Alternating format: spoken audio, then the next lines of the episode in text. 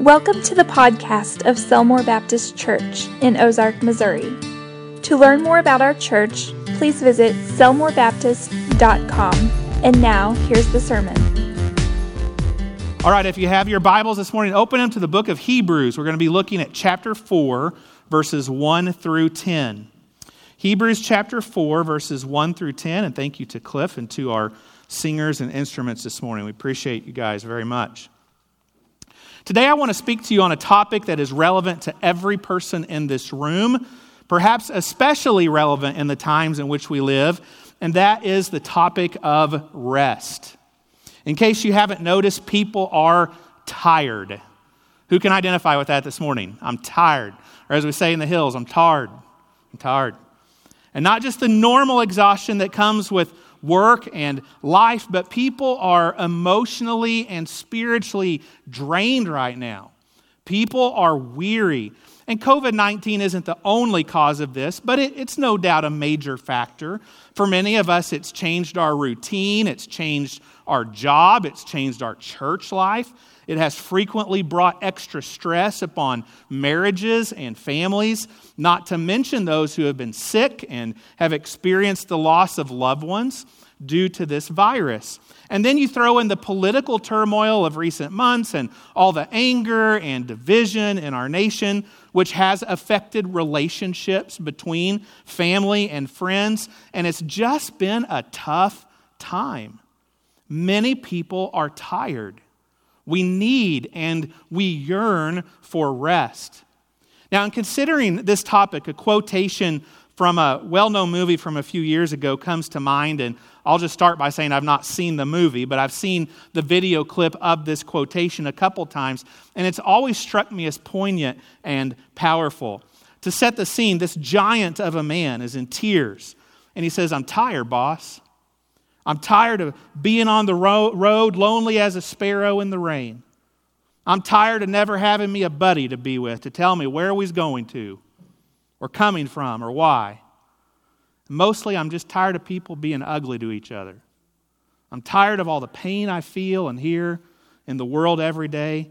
There's too much of it. It's like pieces of glass in my head all the time. Can you understand? And I would say a lot of us in this room can understand.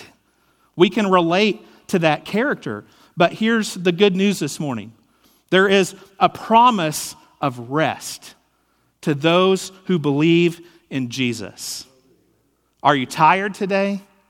Are you weary? Then this message is for you because we're going to talk about the rest that only Jesus can provide. And to do that, we're going to look at a passage from the book of Hebrews, chapter 4, verses 1 through 10. We continue to make our way through this book, and last week at the end of chapter 3, we discussed how an entire generation of Israelites, way back in the days of Moses, were not allowed to enter God's rest, which in their case was the promised land. And they were not allowed to enter God's rest because of their disobedience and because of their unbelief. And we talked about how we don't want that to be true of us. May it never be said of us that we were an unfaithful generation, that we missed out on God's rest because of a heart of unbelief. And in our case, God's rest is salvation through Jesus Christ. Rather, may it be said of each of us that by the grace of God, we did put our faith in Jesus, that we did believe in him and surrender to his lordship. And because of that, we were able to enter into his rest. I pray that statement is true for every person in this room. Well, let's turn our attention now to chapter 4 as we build on these truths and continue to discuss the rest for our souls that only God can provide. In the 10 verses we'll look at today, the word rest in the New King James is used eight times. It's clearly the focal point of this passage. So, in today's sermon, if you're a note taker, I'm going to summarize this text in four statements pertaining to rest. And my prayer is that the Holy Spirit will use this passage this morning to encourage us and to challenge us to find our rest in Jesus Christ. So let's begin by looking at verses 1 through the first part of verse 3, chapter 4. Here's what it says Therefore, Since a promise remains of entering his rest, let us fear lest any of you seem to have come short of it. For indeed, the gospel was preached to us as well as to them, but the word which they heard did not profit them, not being mixed with faith in those who heard it. For we who have believed do enter that rest, as he has said, So I swore in my wrath, they shall not enter my rest. And we're going to pause right there. All right, here's the first statement that summarizes these verses we just read. Rest is available to us who believe the gospel. However, be careful that you don't end up like the rebellious Israelites who did not enter God's rest because of their lack of faith. The writer of Hebrews says in verse 1 that a promise remains of entering God's rest. His point is that God's rest wasn't just something promised to the Israelites way back in the Old Testament. It's something that's promised to us today who are followers of Jesus Christ. That promise of rest remains. And that's great news because, as we've established, we need God's rest. But this promise comes with a word of warning as well. It says, Let us fear, lest any of you seem to have come short of it. And here again, we see this notion that keeps popping up in this book that we must not take our salvation for granted that we must work out our salvation with fear and trembling, as it says in Philippians 2. That we must constantly be evaluating our own heart and verifying that our salvation is real and that we are not falling short. And here's the key just because you make a practice of hearing the gospel preached doesn't necessarily mean that your salvation is real. Verse 2 says that even the rebellious Israelites had the good news preached to them. They heard it, but verse 2 says it didn't profit them. It didn't do them any good. Why? Because the word which they heard was not mixed with faith. In other words, the Israelites knew what they were supposed to do. They were supposed to enter the promised land as God had commanded but they didn't have the faith in God to actually follow through and obey his command. The point is that we can fall into the same error if we're not careful. It's not enough just to hear the gospel preached, we must respond to it. For instance, merely coming to church and sitting through sermons is not enough to enter God's rest merely being born into a Christian family where you constantly hear your parents and grandparents speak of the Lord is not enough to enter God's rest. Again, it's not enough to merely hear the gospel. We must respond to the gospel in faith. In other words, there must come a point in time when we call on the name of the Lord and say, Jesus, I am a sinner. Please save me. And you know what the Bible says? Whosoever shall call upon the name of the Lord shall be saved. No matter who you are, no matter what you've done, Jesus will save you if you call out to him in faith.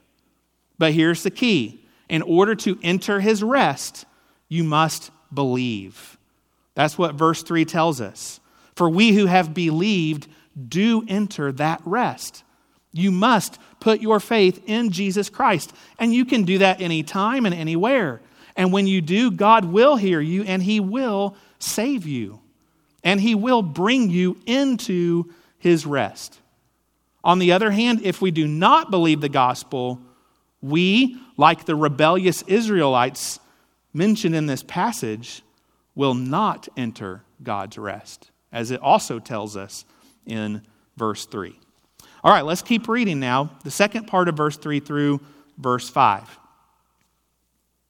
Tough section of verses here, but we'll try to make sense of them. Although the works were finished from the foundation of the world. For he has spoken in a certain place of the seventh day in this way, and God rested on the seventh day from all his works. And again, in this place, they shall not enter my rest. All right, here's the second statement summarizing this section of verses. Just as God rested after creating the world, he provides rest for us. This rest is foreshadowed in the principle of Sabbath. All right, let's break that down and talk about it a little bit. The end of verse 3 speaks of works that were finished from the foundation of the world. Judging from context, what works is it speaking of? Well, most likely it's speaking of God's work in creation. We know that God created the world in six days, and then he did what on the seventh? Verse 4 tells us, quoting from Genesis 2, he rested on the seventh day from all his works. Now, these verses, as we alluded to, are a little tricky to interpret, but the gist of what the writer of Hebrews seems to be saying here is that God has provided an eternal rest for his people, and that by observing a day of rest, we get a little taste, we get a little preview of that eternal rest. As we said, God modeled rest in the creation of the world, resting on the seventh day. Then, over 2,000 years later, this principle of rest was codified into law in the form of the Ten Commandments, with the fourth commandment instructing the Israelites to honor the Sabbath day, the last day of the week, and keep it holy, just as God worked six days and rested on the seventh. And while we as New Testament Christians are no longer bound to the letter of the law, and thus no longer strictly adhere to Old Testament Sabbath rules and regulations, we still observe the principle of Sabbath by setting aside the first day of the week, the day of our Lord's resurrection, as a day of worship and rest. And so here's what that means to us today. Every time that we observe a day of rest, Every time that we observe the principle of Sabbath, it serves as a reminder to us and a foreshadow of the ultimate rest that God gives us through Jesus Christ. Now, I will admit this is one of my soapboxes, but I think that one huge reason that oftentimes we are so tired and so weary and so spiritually exhausted is that we are not practicing the principle of Sabbath. We are not observing a true day of rest. When we make Sunday basically into a second Saturday just with church in the morning, that's not truly observing the principle of Sabbath. And I know we live in a culture and in a time we think we've just got to go, go, go. And so we do household chores on Sunday and we shop on Sunday. And even the school schedules events on Sunday. And sometimes, to be honest, I think the church can be guilty of scheduling too much on Sunday.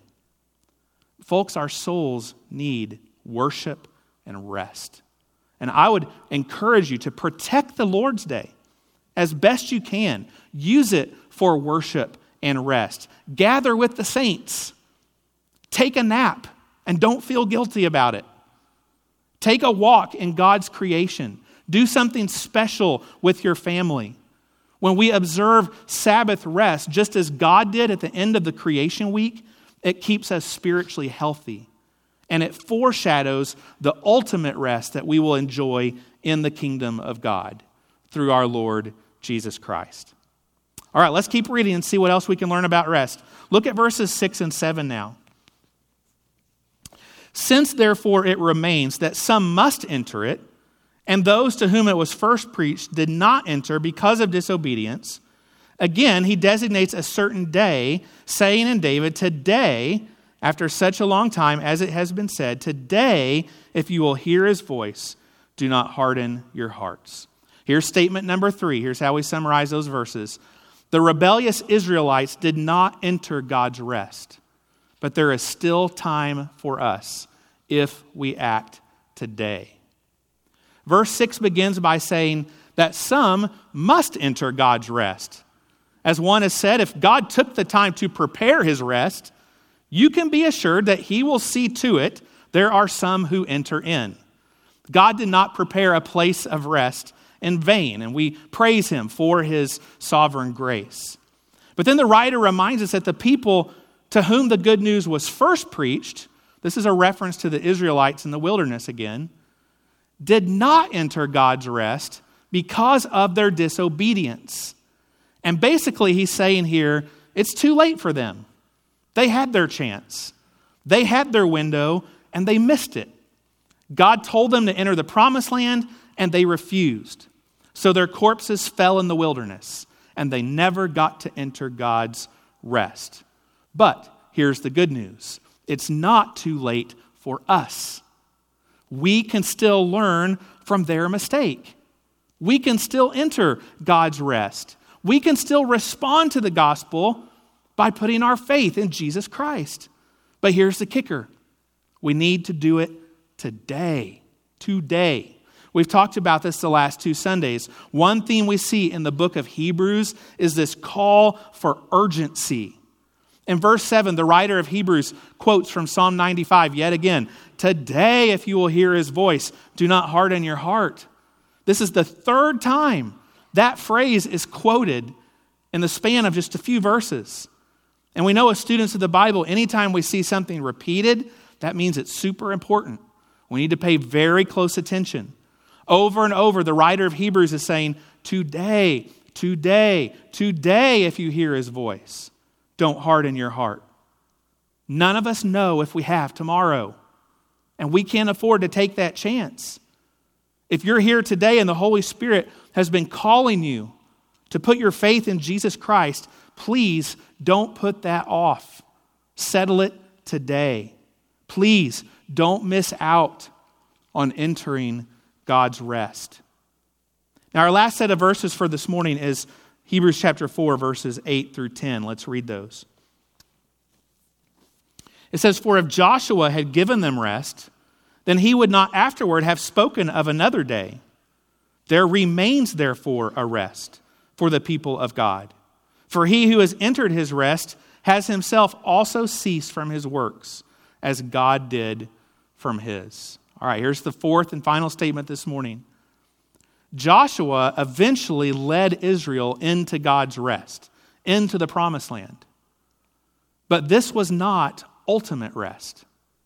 Ultimate rest for the people of God is salvation through Jesus Christ. When the Israelites rebelled against God's command in the days of Moses and refused to enter the promised land, their punishment was that they did not get to enter God's rest. As we've said, that generation, it died in the wilderness.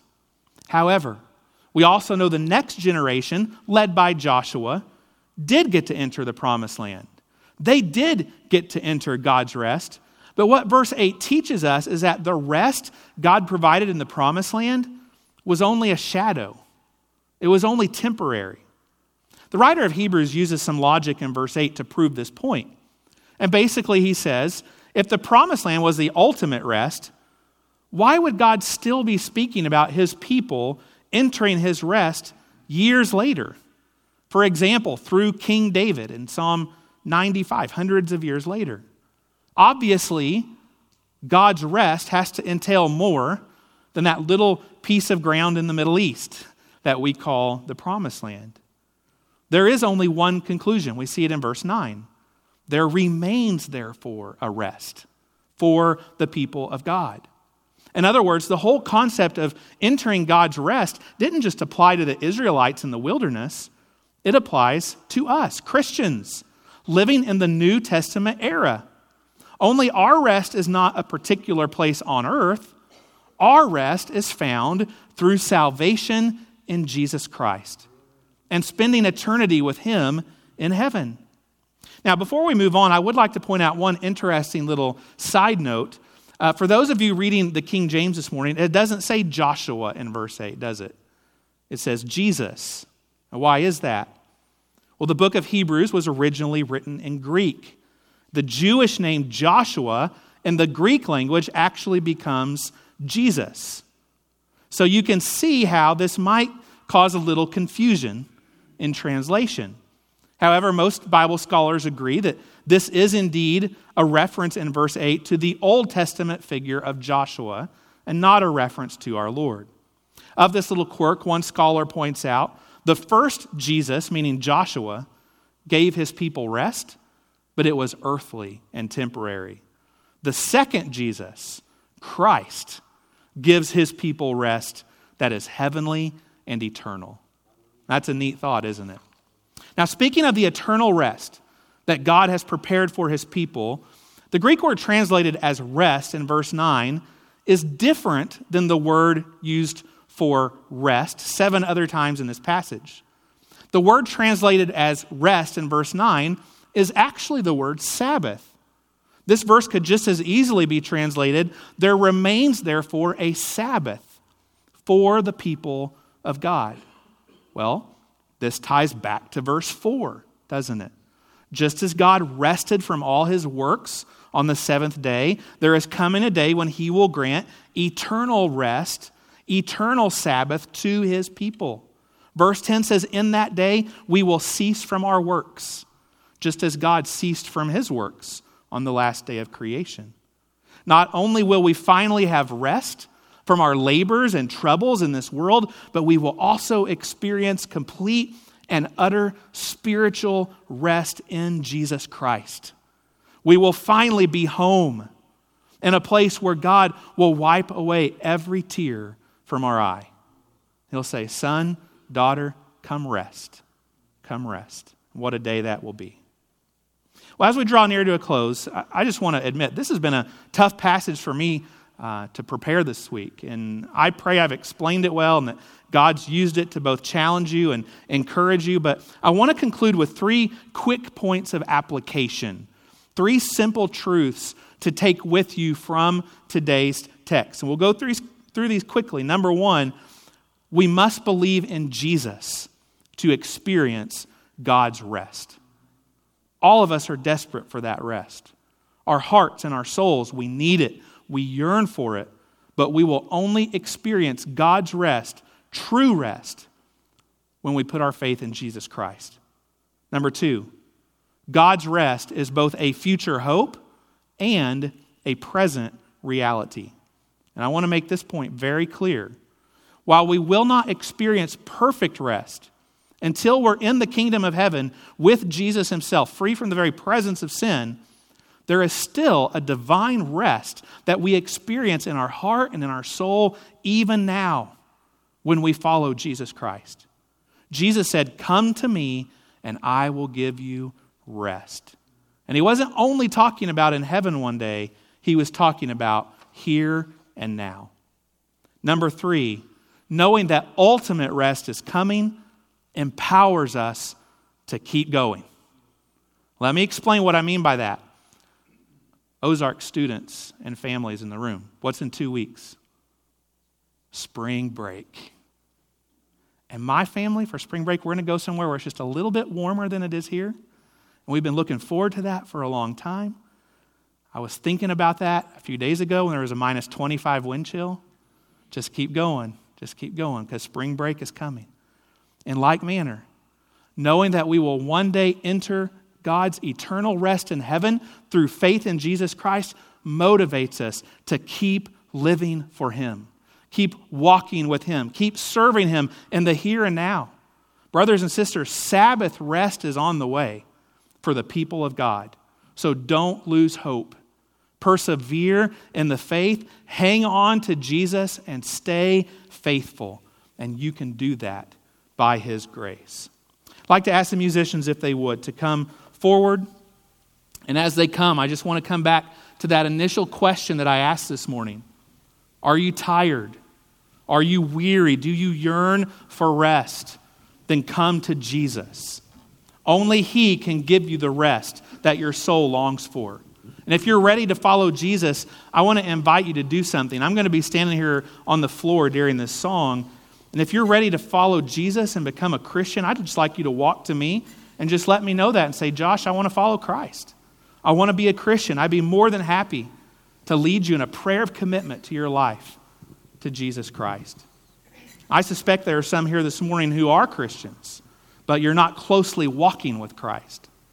And as a result, you're not feeling his rest very much. Living for the flesh has left you tired and weary. And if that's you, I would say now is the time to come back to Jesus. Now is the time to confess your sins, to get right with Him, and let Him minister to your heart and to your soul.